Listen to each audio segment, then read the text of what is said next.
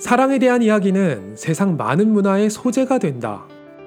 음악 차트 순위권에 있는 노래 대부분이 만남, 썸, 사랑, 이별, 아픔을 노래하는 걸 보면 분명히 그렇다.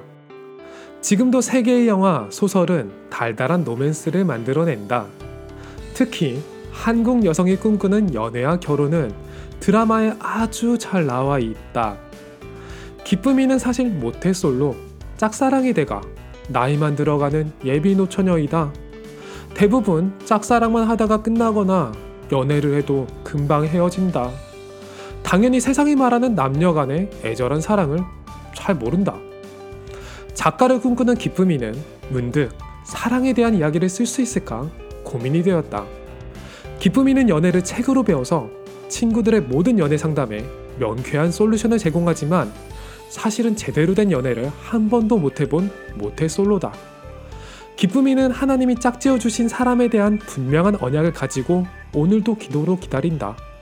하지만 순간마다 오는 외로움과 친구들은 다 하는 연애 나만 못한다는 비교의식, 낙심이 될 때마다 하나님 앞에 서곤 한다.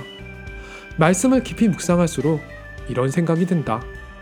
그래, 나는 세상이 말하는 사랑을 아직 잘 모르지만 하나님의 사랑, 예수 그리스도의 사랑 이야기를 알고 있는 걸. 세상의 사랑 이야기가 아닌 우리를 너무나 사랑하시는 그리스도의 사랑 이야기를 써보자. 나의 약함이 그리스도의 강함이 되는 이야기. 나를, 우리를 사랑하시는 그분의 이야기를 써보자. 결심하며 펜을 들었다.